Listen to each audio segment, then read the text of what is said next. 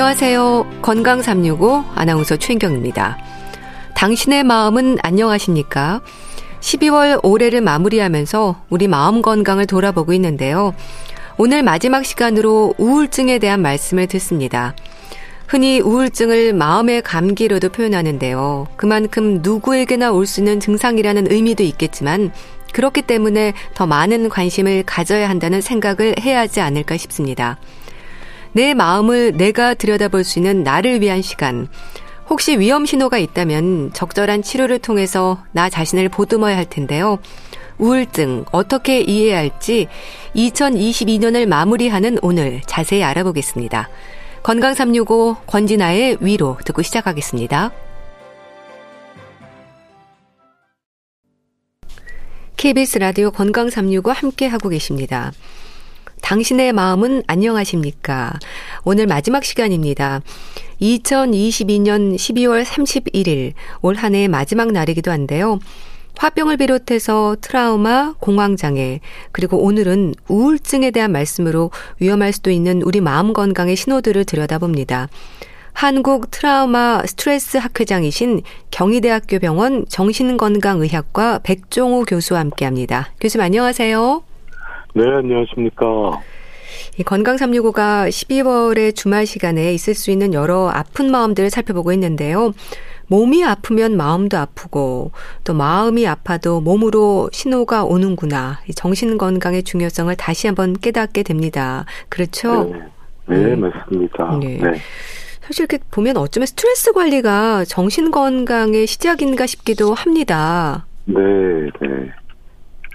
사실 뭐 어, 스트레스를 받지 않는 사람은 뭐 살아있는 사람이 아니다. 예. 뭐 이런 말도 있을 정도로 모든 인간이 어, 삶에서 스트레스를 어, 경험하는데 예.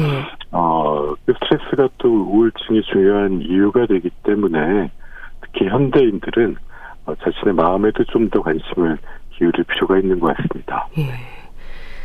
그런데 사실 우울증은 마음의 감기로도 얘기가 되지 않습니까? 해석을 네. 좀 잘해야 할 것 같은데요. 네. 감기로 인한 많은 질환의 위험이 있는 것처럼 누구에게나 올 수 있지만 잘 살펴야 하는 질환, 대수롭지 않게 여기면 안 된다.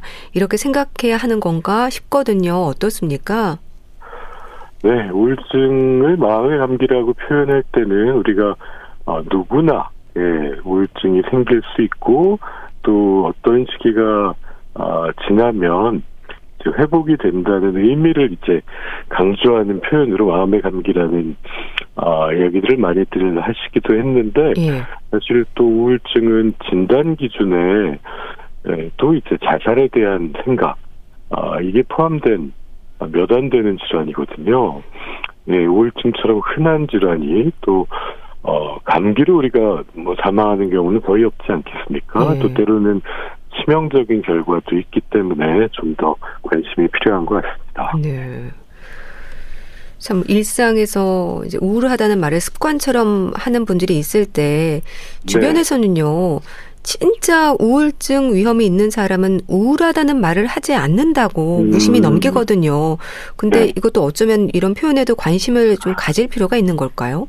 어, 사실 이런 우울증 얘기를 시작할 때 우울하다 그러면, 아, 우울은 너무 싫다. 음. 뭐 이런 생각이 많이 드는데 사실은 꼭 필요한 정상적 감정이거든요. 뭐, 예를 들면 저희가 이제 애가 예, 한창 고등학교 때 이럴 때 시험을 아무리 망쳐도 음.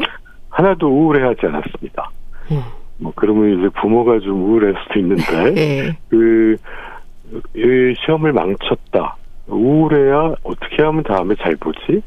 아. 라고 계획을 수정하고 예? 오늘 공부를 하자 행동을 바꿔서 그 결과가 달라지는데 이제 기여할 수 있는 거죠. 예. 그러니까 이런 감정 시스템이라는 게 이제 어, 인간이 현실을 바라보고 현실을 받아들이고 목표와 행동을 수용하는데 수정하는 굉장히 필요한 감정인데요. 예.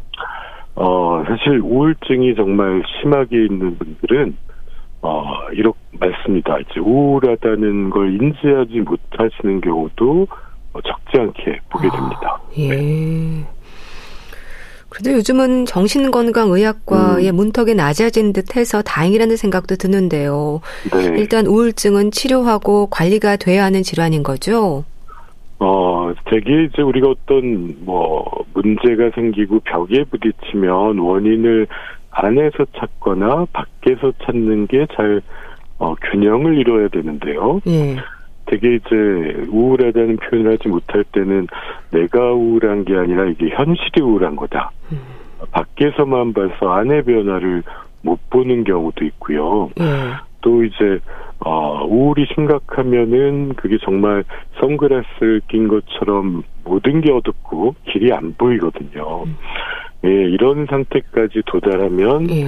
네, 일종의 뇌 질환으로 어, 치료가 필요한 의학적 도움이 필요한 상태가 될 수 있습니다. 음. 네. 근데 우울증이라고 하면 뭐 우울감, 무력감이 네. 지속이 되는 걸 떠올리지만 우울증으로 인한 증상이 다양하지 않나요? 네, 그래서 사실 우울증이라고 저희가 뭐 한 가지의 이름으로 부르지만은 그 수천 가지 얼굴이 있다고 얘기하거든요. 음. 어 그래서 어, 실제 저희도 뭐 십몇 년 전부터 우울증에 대한 경로 연구를 해왔었는데요. 예. 병원에 오신 분들 중에, 어, 우울증이라고 생각해서 왔다. 이런 게 뭐, 2000년대에는 오히려 한 30%밖에 안 됐습니다. 음. 예, 지금은 한 60% 되시는데요. 대신에 그러면 뭐 때문에 왔냐 하니까 1등은 이제 수면 장애였고요. 음. 그 다음 다른 이유들이 뭐, 어, 배가 아프다라든지 머리가 아프다, 예, 어, 이런 소화가 안 된다, 여러 가지 신체 증상들을 다 합치면 이게 1등이더라고요. 아. 예, 그래서 특히 우리나라에서는 우울이라는 감정이 말로 표현되기보다 예. 몸으로 표현되는 게 아직까지는 더 흔하다. 이렇게 보고 있습니다. 음. 그러니까 잠도 안 오고 소화도 네. 안 되고 여기저기 통증도 생기고 이렇게 몸으로 신호가 오는 거네요. 네, 네. 그렇다면은 여러 과를 다니다가 정신건강의학과를 찾는 분들이 많겠어요. 어, 상당 부분이 그렇게 오십니다. 음. 그래서 뭐 여러 가지 검사, 내시경도 하고 MRI도 찍고 했는데 어, 다 정상이라 그랬는데 나는 왜 이렇게 괴로운 걸까? 네. 그러다가 이제 내과, 신경과 선생님들이 정신과에 가서 한번 어 스트레스 상담을 받아봐라 네. 이러면은 뭐 나를 뭐 미쳤다고 보는 건가요? 음. 어 그래도 한번 가볼까 하고 이제 어렵게 오셨다는 분들이 아직 많으시거든요. 그래서 이제 우울한 감정이 우리 몸으로 표현되면은 그렇게 어 이게 실제로 꾀병이 아닙니다. 아픈 예. 거거든요. 예. 꾀병은 안 아픈데 아프다는 거고 음. 우울증의 결과로 여기저기 아프고 소화도 안 되고 잠도 안 되는 다양한 신체 증상이 본인이 느끼는 가장 큰 고통인 경우가 참 많습니다. 네. 근데 사실 우울감은 누구나 느낄 수 있는 감정이어서 설마 네. 내가 우울증일까 생각하는 분들도 있지 않을까 싶습니다. 네. 근데 단순히 기분의 문제만으로 우울증을 의심하는 건 아닌 거죠. 그렇죠. 우울증은 뭐 기본적으로 우울이 정상 감정인데 우울증이라고 할 때는 전신 질환입니다. 우리 음. 왜냐하면 우리 뇌의 변화가 초래되기 때문에 계속 스트레스 호르몬이 나오거든요. 그래서 우울하고 의욕도 없고 전형적인 분들은 이제 잠도 못 자거나 아니면 너무 늘어져서 잠만 많이 자거나 밥맛도 없고 여기저기 아프고 아침에 일어나도 손 하나 까딱하기 힘들고 그때부터 막 초조 불안하고 음. 아 이렇게 살면 뭐하나 헛살았다 차라리 죽는 게 낫겠다 음. 뭐 이런 것들이 이제 전형적인 우울 증상이고요. 이게 네. 보통은 어, 뇌의 변화가 초래되니까 2주 이상 지속적으로 상당한 어, 시간 중에 상당 기간을 이렇게 고통스러우면은 우울증으로 이제 진단해 볼 수가 있겠습니다. 네. 그럼 부정적인 감정이 커지는 걸까요? 진료실에서 환자들은 주로 어떤 표현을 하시나요? 아, 뭐 저도 뭐 지난 며칠 전만 해도 제 환자분이 이분은 이제 우울증 으로 이제 가끔 뭐 한 두세 달에 한 번 외래에 오시는데 인지행동 치료라는 걸 다 마치셨습니다. 예. 이제 잘 알거든요. 그래서 이제 메일을 보내셨는데 뭐 본인이 어 갑자기 뒷목이 땡기고 예. 예. 그다음에 머리가 아프다.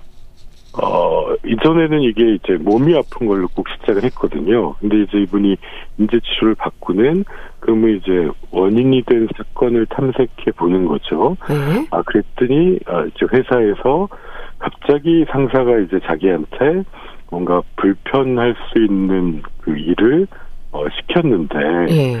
그것 때문에 순간 숨이 탁 막히고 머릿속에 부정적인 생각들이 딱 스쳐 지나갔는데, 우리가 이걸 순간 이제 억압하면 어 이런 스트레스 사건과 생각은 잘 기억이 안 나고 예.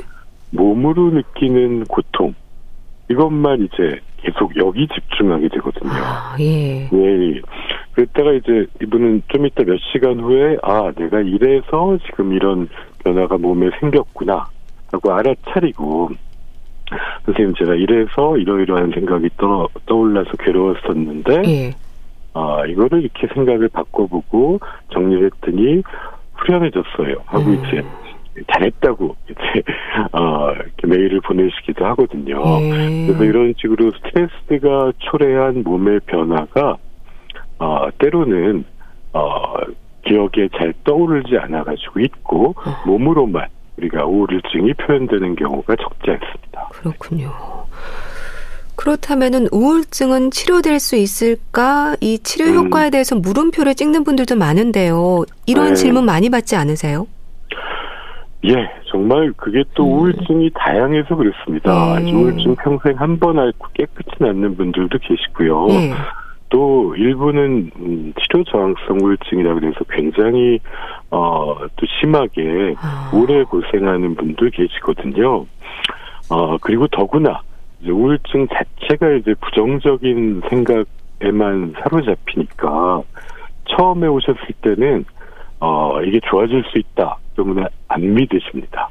예. 그래서 제가 저희가 제일 처음에 드리는 말이 예. 말씀이 지금은 아, 우울증이 좋아질 수 있다는 말이 아마 상상이 안 가실 수 있을 거다. 음.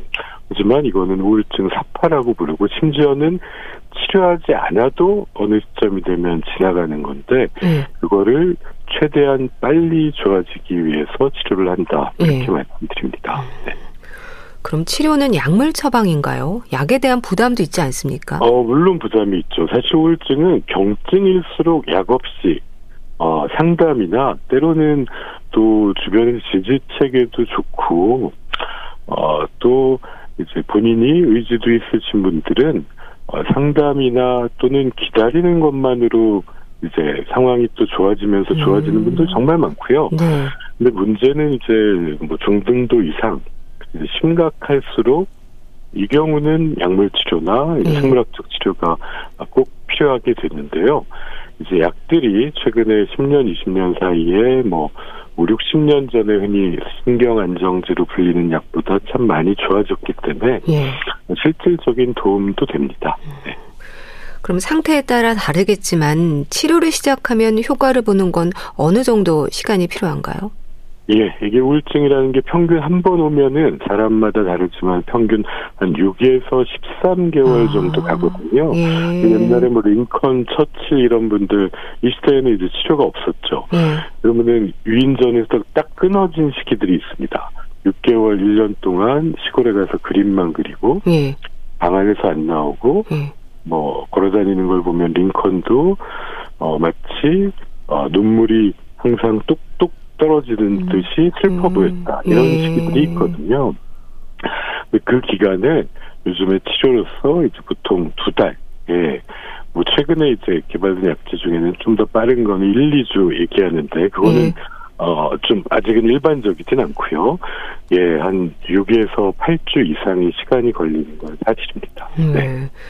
근데 그렇게 치료 기간 중에도 조금 괜찮아졌다는 생각이 들면 임의로 약을 중단하는 분들도 있거든요. 어떨까요? 아, 뭐 사실 이런 것들이 어느 정도는 예상 가능한 반응입니다. 우리가 예. 진통제를 먹어도 어 이제 안 아프니까 한번 안 먹어볼까? 뭐 자연스럽지 않습니까? 예. 근데 좀 안타깝게도 우울증 치료제는 이제 아 이게 효과가 나타나려면 세로토닌 수용체 같은데 변화를 초래하는데 한 두어 달 걸리거든요. 음. 그래서 느린 건데 예. 이때 끊으면은 또 우울증 기간이 6개월 1년이니까 또 재발을 또 많이 할 수 있습니다. 그래서 음. 저희가 아, 아직은 있다. 이게 6개월은 드셔야 된다. 또 재발을 반복할수록 더 기간이 길어질 수 있고요. 예. 설명을 드립니다. 예. 네. 근데 그렇게 스스로 약을 조절하는 분들의 얘기를 들어보면요. 나름 네. 약의 내성을 생각해서 그런다는데 이건 어떻습니까? 사실 누구도 어떤 약들 이제 케미칼 뭐 이제 화학적으로 합성된 약을 오래 드시고 싶지는 않을 겁니다. 예. 다행히 이제 항우울제들은 내성은 없습니다. 의존도 없고 네.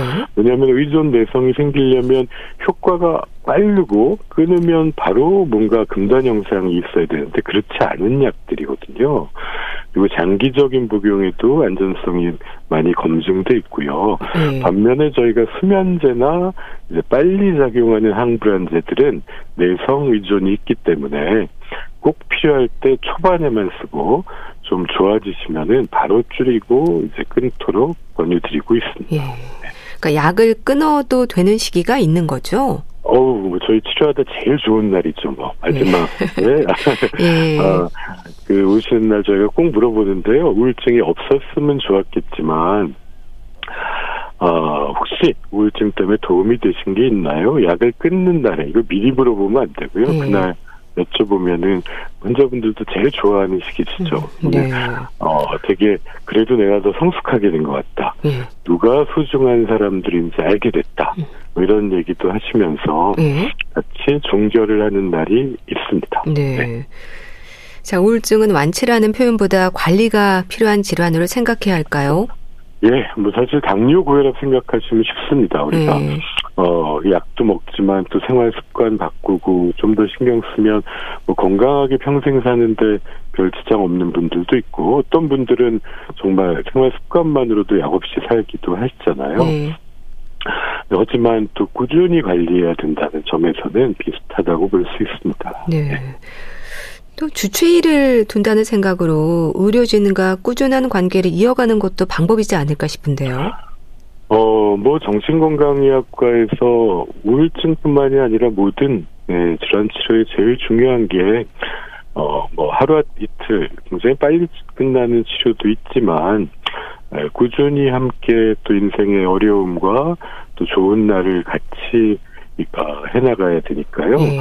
어, 그래서 자신한테 잘 맞는 치료자를 또 찾고, 예, 어, 또 꾸준한 신뢰 관계를 이어가는 게 어떻게 보면은 약을 찾는 것만큼이나 어, 그 이상으로 중요하다고 생각합니다. 네. 네. 근데 참 우울증에 대해서 스스로 너무 무심한 것도 문제일 텐데요. 우리나라의 자살률이 전 세계적으로 아주 높지 않습니까? 음, 이 네, 방치된 네. 우울증도 한 몫을 하는 거라고 봐야 될까요? 어, 실제로 우리나라가 OECD 통계가 작성된 이래로 한 해 빼놓고 자살률 1위였던 음, 안타까운 상황인데, 음. 어, 뭐 실제 그 생명존재 희망재단의 연구에도 어, 자살 사망 당시에 우울증을 진단할 수 있는 경우가 뭐 8, 90%씩 나오거든요. 음. 치료율은 굉장히 낮았었고 이게 과거에 우리가 고민이 있으면 가족의 힘으로 이겨냈거든요. 예. 근데 이제 지금은 핵가족화되고 1인 가구가 제일 많고 이게 선진국들도 다 비슷하게 경험했습니다. 전에는 삼촌이랑 친구랑 고민을 해결하고 부모님 때문에 살고 이런 시대에서 오히려 선진국이 되는 게 산업화되고 핵가족화되면서 우울증이 늘어납니다. 네. 그러면 뭐 직장, 지역 사회 어, 어디에서도 우울증을 빨리 알아차리고 어, 빨리 치료받고 어, 또 지원을 받아서 어, 또 위기를 누구나 극복할 수 있는 사회로 가는 게 필요하지 않나 싶습니다. 네. 네. 참 우울증을 얘기할 때 청소년, 노인, 주부, 중년 남성 사실 구분해서 얘기하기도 하지만 결국 모든 세대의 정신 건강이 우려되는 의미로 봐야 하겠습니까? 어떨까요? 어, 맞습니다. 그리고 우리나라에서는 특히 이런 세대 간의 갈등이 워낙 빨리 발전하다 보니까 크지 않습니까? 네. 그래서 근데 사실 같은 이유의 다른 고통으로 오시거든요. 뭐 시어머니들은 아 우리 아들 어떻게 하나 불쌍하다 하는데 네. 며느리가 보기에는 또 뭐 일하고 너무 힘들게 왔는데 어 그 기대가 또 부담스럽기도 하고 어, 그래서 한편은 이게 또 우울증이 한쪽에 있으면 갈등이 더 커지거든요. 그래서, 어, 우리 가족 중에, 어, 누군가 한 사람이 아플 때, 네. 우리가 그걸 잘못 오해하면 게으른 사람, 음. 어, 그리고 나쁜 사람으로 오인할 수 있거든요. 네. 아픈 사람인 경우가 꼭 있습니다. 그래서 어, 이 혹시 평소와는 달리 어 너무 힘들다 싶으면 네. 아 이게 혹시 우울증이 아닐까라고 생각해 보는 게 가족의 건강을 위해서도 도움이 될 것 같습니다. 예. 그럼 치료가 필요하고 중요한 우울증 이런 증상이 이어진다면 진단을 받아야 한다. 조언해 주세요. 예, 사실 우울증 어 중에 불면증이 없는 우울증이 아, 거의 없거든요. 아. 내가 계속 잠을 못 잔다 그러면 물론 불면증만 있는 경우도 많지만 이게 우울증이나 불안장애나 다른 정신질환이 같이 있는지를 꼭 의심해봐야 되고요. 예. 본인은 초반에 반 이상 이걸 못 알아차릴 수 있기 때문에 가족과 동료와 친구들이 이때 관심을 가지고 물어봐주고 혹시 무슨 고민이 있는지 예.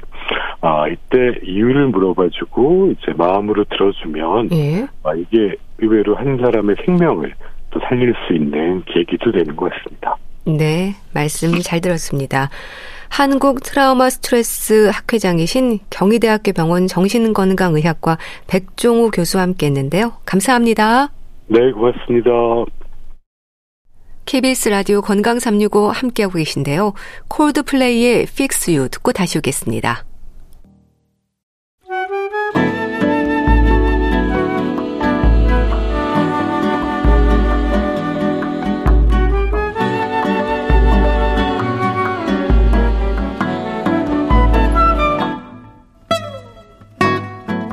건강한 하루의 시작.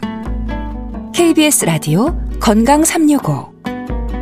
최윤경 아나운서의 진행입니다.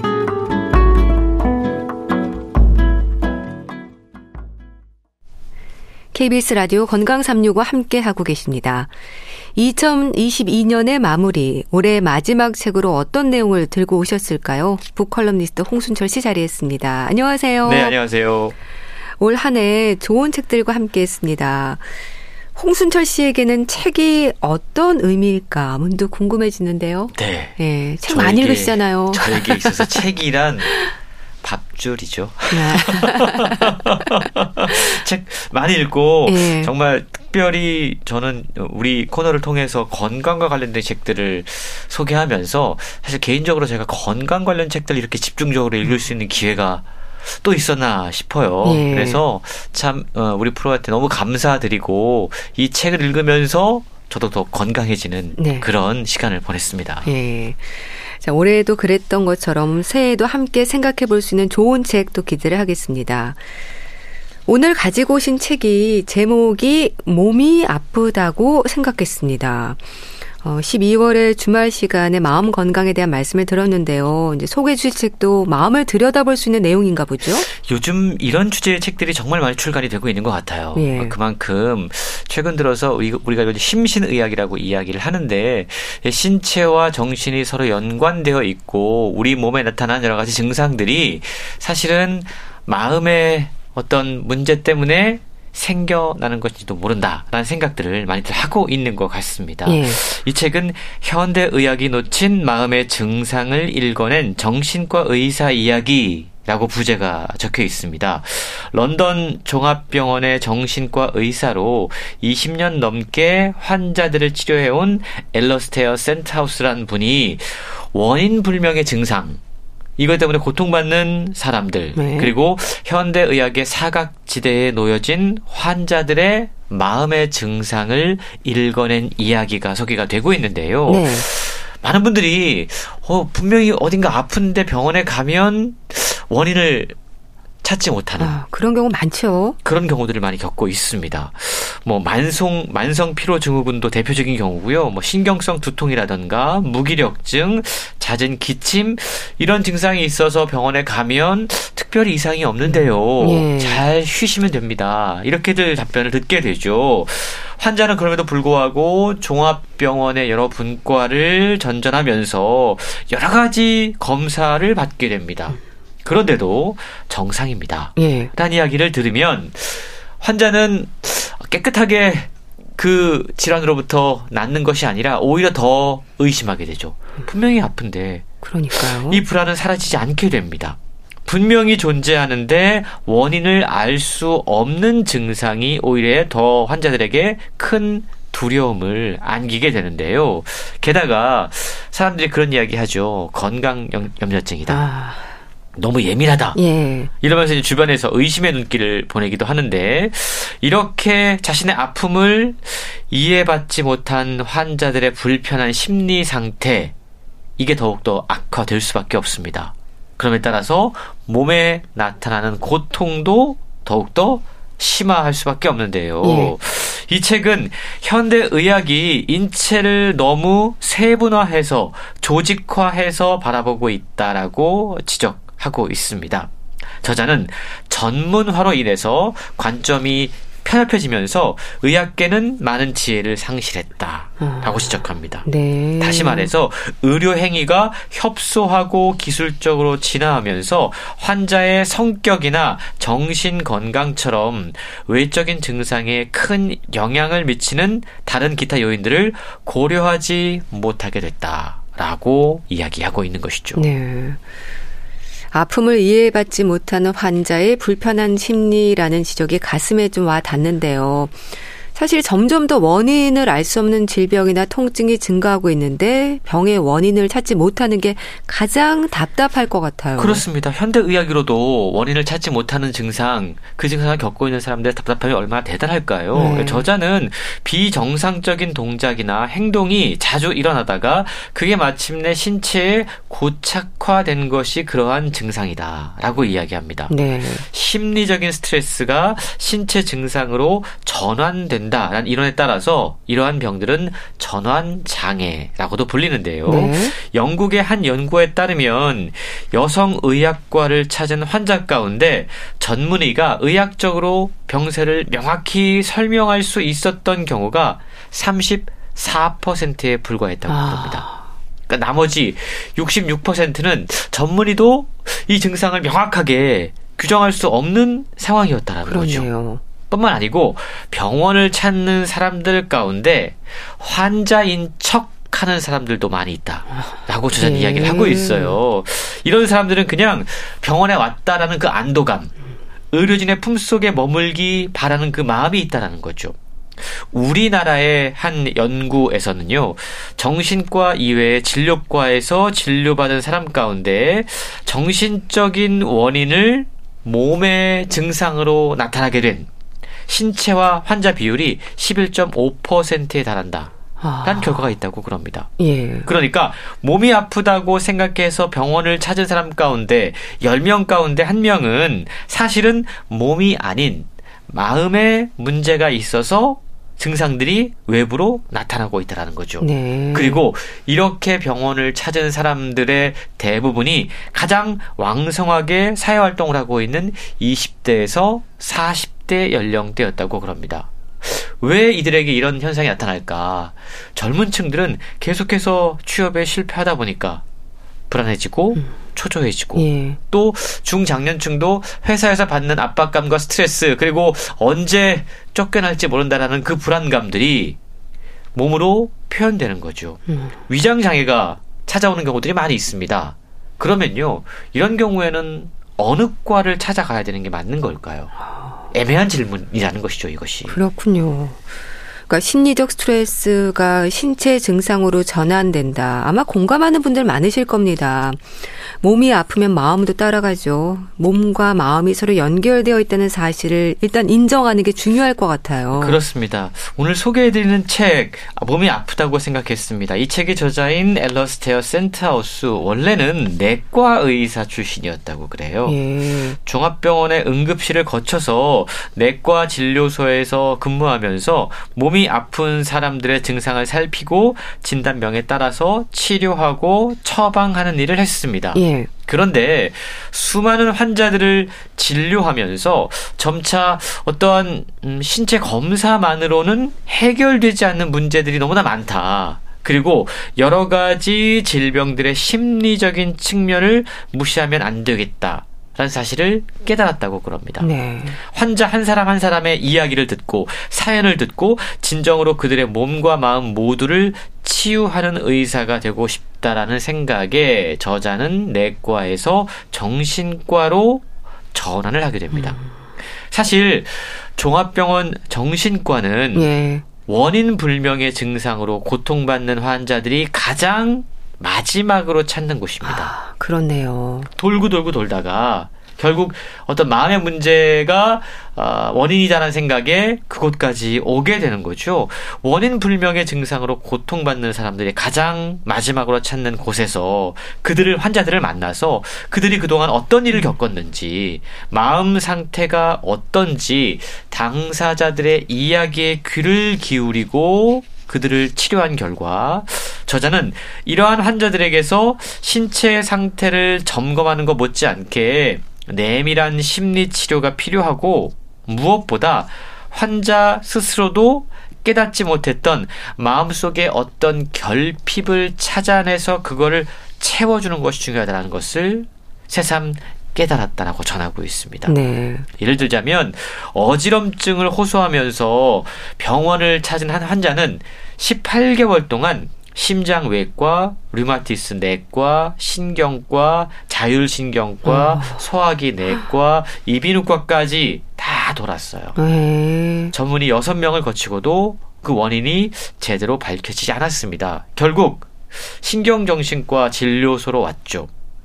그와 함께 이야기를 나눈 결과 그 환자는 업무도 약혼도 미뤄두고 여러 가지 스캔, 검사에만 몰두해 왔습니다. 그러면서 분노, 불안, 그리고 악화된 건강 상태만 남아 있던 거죠. 예. 그럴만한 대화를 하던 중에 그가 불안 장애를 겪고 있었다. 그리고 그가 호소하던 이 어지럼증은 불안 장애 때문에 흔히 나타나는 이 과호흡 때문에 생겨난 질환이다. 라는 소견을 저자가 제시를 했고요. 예. 환자가 항불안제 복용 8주 만에 완벽하게 정상으로 돌아오는 그런 일도 실제로 있었다고 합니다. 예. 참 몸과 마음을 모두 치유하는 의사가 되고 싶어서 정신과를 택한 저자의 마음이 느껴지는데요. 마음을 치유하면서 몸의 증상도 나아지는 경우들이 사실 많잖아요. 그렇습니다. 마음을 치유한다라는 게 어떤 의미일까요? 그냥 정신과 상담을 받고 약을 먹는 것만으로 마음은 치유되지가 않습니다. 그렇죠. 그 사람이 어떤 삶을 살았는지를 먼저 이해를 해야 돼요. 한 사람이 살아가는 삶의 방식, 그리고 삶의 태도, 이런 것들을 좌우하고 있는 그런 것들을 다 바꿔 줄 수 있는 그것이 바로 진정한 마음의 치유라고 할 수 있는데요. 예. 책은 다양한 사연과 증상을 지닌 환자들의 이야기를 아주 내밀하게 들려주면서 음. 각 사례에 등장하는 환자들이 어떻게 자신들의 마음을 바꾸고 치유하고 더불어 삶을 바꾸어 나갔는지 보여주고 있는데요. 네.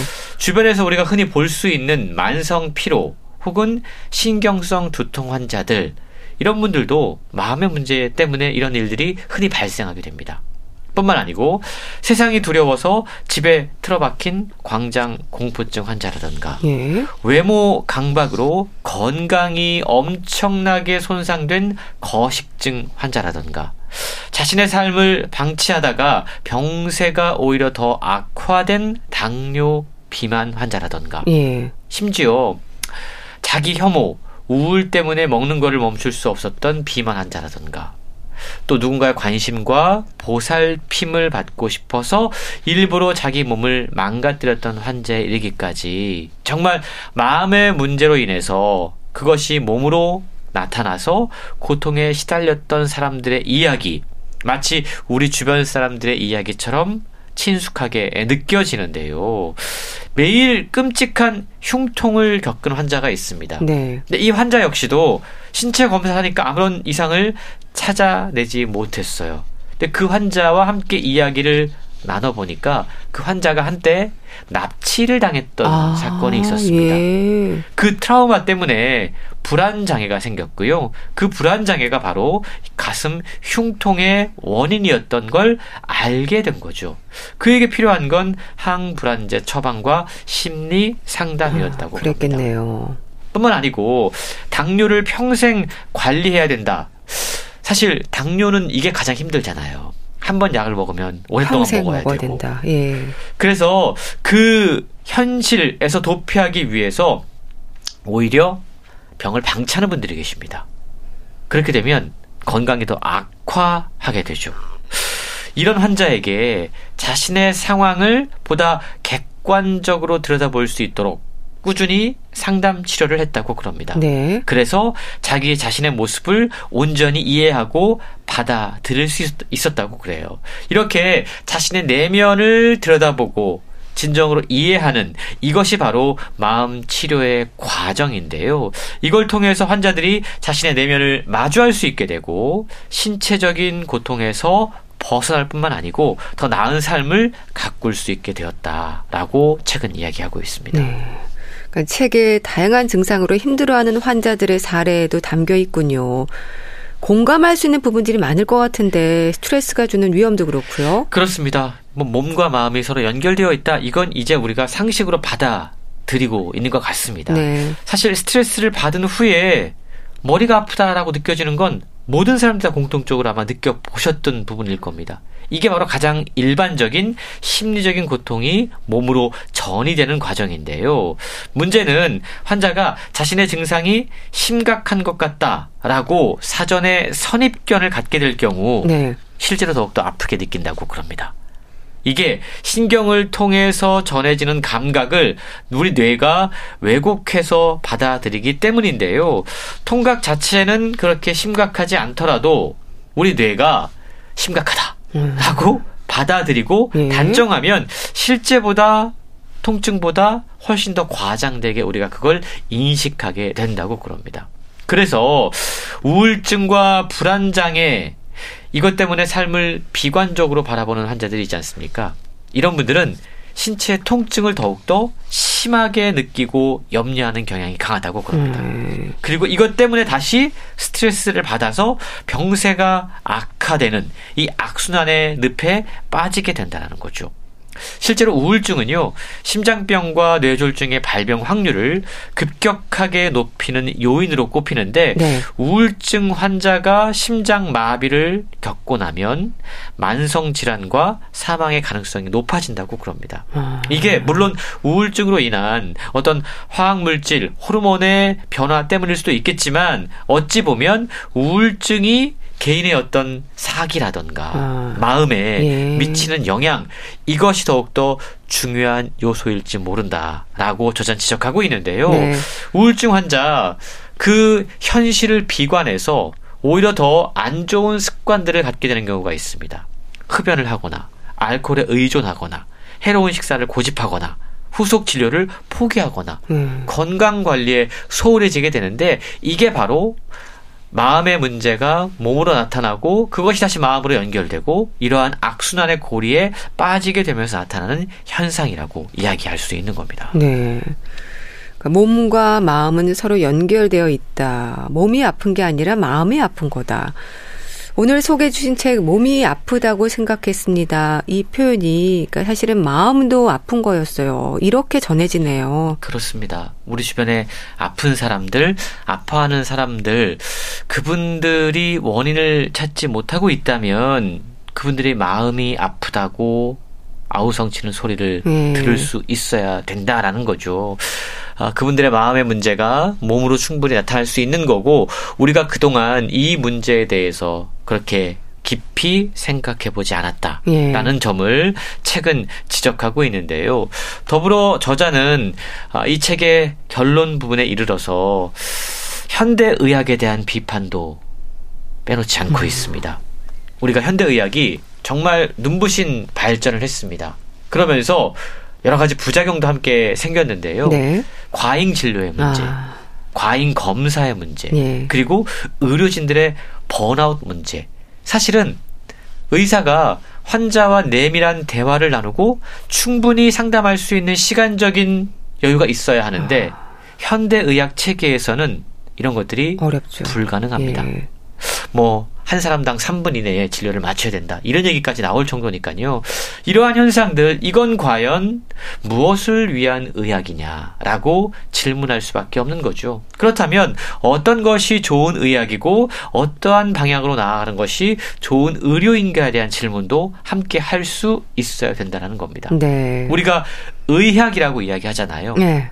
이 의학인 의학의 영역은 어디까지일까요? 사람을 고치는 것만이 아니다. 사람을 결국 살리는 것이다. 아, 근데 우리는 맞습니다. 사람을 고치는 것으로 마치 기계처럼 그렇게 생각하고 있다는 겁니다. 그래서 의학의 영역에 대한 근본적인 묵직한 질문을 해야 된다라고 이야기를 하고 있는데요. 네. 조금 더 구체적인 예를 들, 들어보자면 연명 치료에 대한 부분입니다. 살 날이 얼마 남지 않은 환자 그에게 의학이 할 수 있는 것은 무엇일까요?